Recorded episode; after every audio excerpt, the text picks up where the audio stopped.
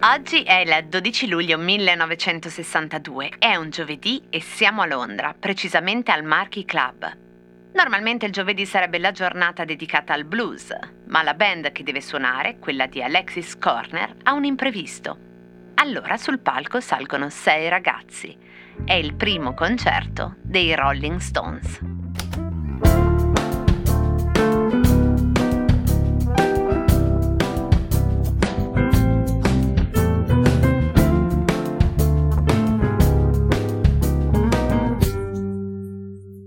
Cosa c'entrano i Rolling Stone con il riformista?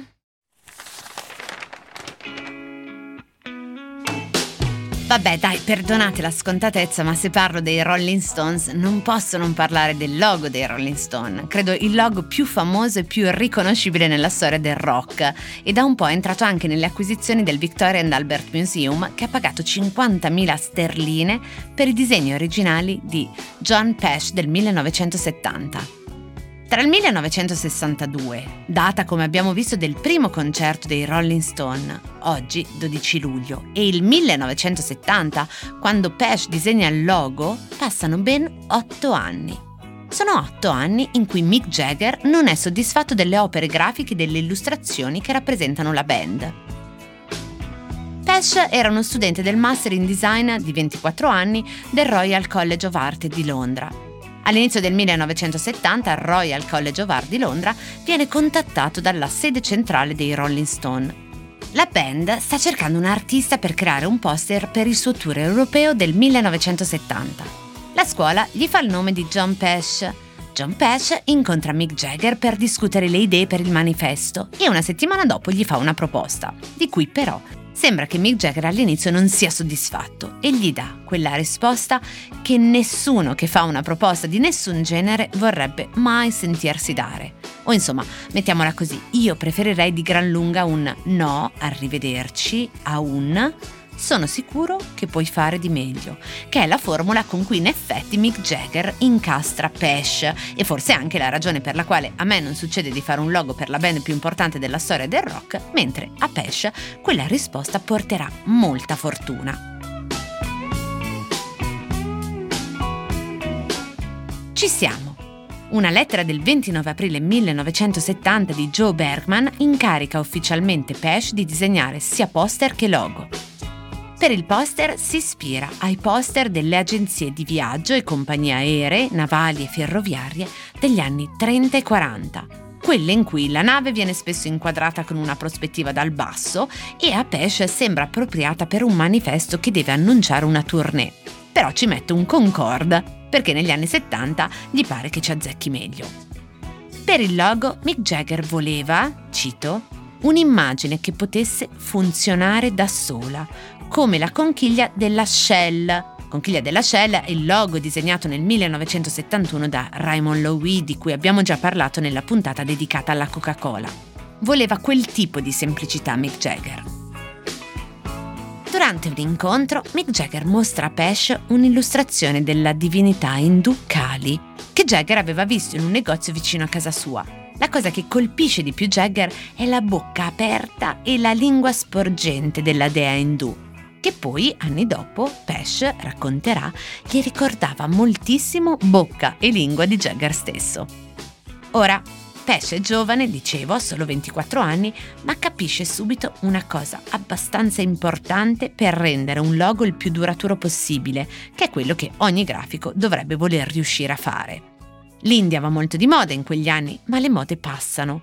Serve quindi un'immagine sintetica che possa vivere indipendentemente dalla dea Kali.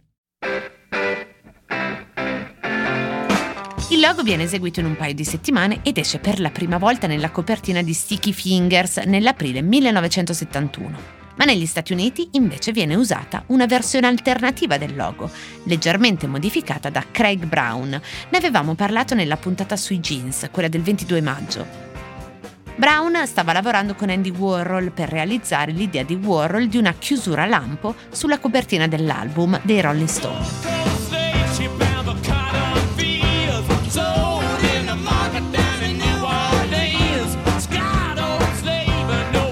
Pesce poi dirà che Brown aveva modificato il design di Pesce solo perché gli era stato inviato via fax, era sgranato e aveva bisogno di essere ridisegnato. Craig Brown a sua volta dice di aver ricevuto il logo di Pesce da Marshall Chess, il presidente della Rolling Stone Records, e di averne amplificato i punti salienti con linee e riflessi. Questa di Brown sarà la versione che verrà poi utilizzata ufficialmente negli Stati Uniti e che, attenzione, accrediterà la leggenda secondo la quale potrebbe proprio essere stato Andy Warhol a disegnare quel logo. Ripeto, leggenda, dal momento che lo stesso biografo di Andy Warhol, Blake Gopnik, negò che la paternità del logo del Rolling Stone potesse essere di Warhol, anzi dirà a questo proposito. Warhol è come una gigantesca calamita culturale. Tutto gli aderisce e non ha fatto alcun tentativo di chiarire le cose, preferiva la confusione fattuale alla chiarezza, quindi l'idea che gli fosse attribuito il logo sarebbe stato qualcosa che avrebbe assolutamente incoraggiato. In tanti nel tempo hanno cercato di attribuirsi la paternità o di negarla a Pesce. A ogni modo, la prima lingua è sicuramente di Pesce, che questa storia abbastanza famosa, ha dichiarato di essere stato pagato per il suo logo solo 50 sterline nel 1970, che corrispondono a circa 970 dollari oggi. Poi di aver ricevuto un bonus di altre 200 sterline e nel 1976 in realtà poi Pesh sarebbe riuscito a stipulare un contratto con lo studio legale della band e iniziò a ricevere royalties per il suo lavoro, che erano circa il 10% del reddito netto sulle vendite del merchandising fino al 1982, quando poi alla fine venderà i suoi diritti d'autore alla band per 26.000 sterline. Ora, è chiaro che questo conteggio è un po' deludente rispetto a quello che ci potremmo immaginare, no? Proviamo. Conoscete almeno una persona che ha una maglietta o un accendino o una tazza o un adesivo o una qualsiasi cosa con la lingua dei Rolling Stone?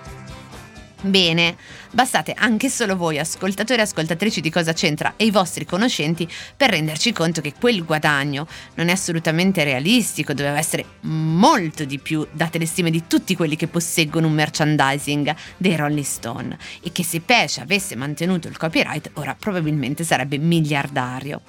Ma sembra che non ebbe scelta. Ora, senza addentrarci negli spettri del tema spinosissimo del diritto d'autore, quel logo fu effettivamente commissionato dai Rolling Stone e quindi una volta pagato, anche misere 50 sterline, era loro. Ovvio, bisognava poi vedere se effettivamente avevano tra le clausole anche quella di applicare il logo su prodotti commerciali non strettamente legati alla loro attività musicale, ma insomma le zone grigie sono tante e lo erano ancora di più 30 anni fa senza considerare che probabilmente i Rolling Stone potevano permettersi avvocati che Pesh poteva solo sognarsi e se avesse perso, però, gli sarebbe pure toccato pagare.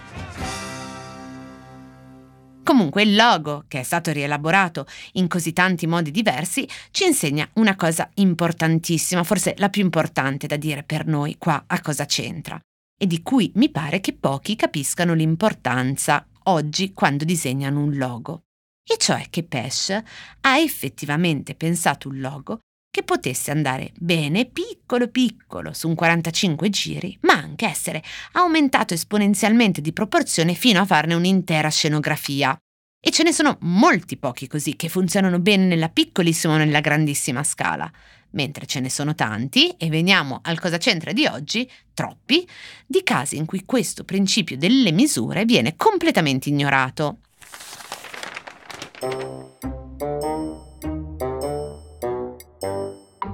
Vi porto un caso molto recente, quello del Riformista, il giornale che da poco è sotto la direzione di Matteo Renzi.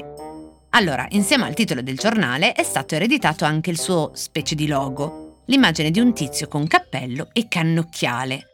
Nella versione precedente stava figura intera, prima della scritta Il riformista, mentre ora è finito in fondo e in piccolo sulla A finale del titolo. Solo come citazione, cioè sono sparite le gambe, rimane solo il volto e il braccio con il cannocchiale. Solo che rimpicciolito di dimensione, quel cannocchiale non sembra più un cannocchiale, ma una bottiglia. Immagine rinforzata dal fatto che pure il viso sia incredibilmente ristretto e quindi anche la distanza tra occhi e bocca sia ristretta. Insomma, il musino dell'icona del riformista non sembra più guardare in un cannocchiale lontano, ma scolarsi una bottiglia di Chianti. Cioè sembra che quello che doveva essere un cannocchiale e che sembra una bottiglia non sia neanche più vicino agli occhi, ma alla bocca.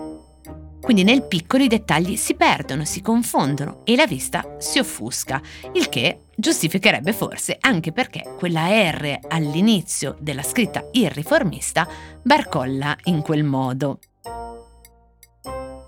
Si scherza, eh? Però si ricorda anche l'importanza delle misure, perlomeno nei loghi.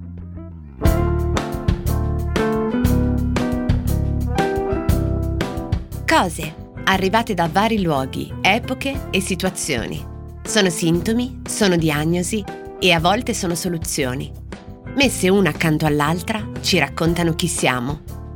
Io sono Chiara Alessi e Cosa c'entra è un podcast del Post in cui partendo da un fatto del giorno vi racconto la storia delle cose.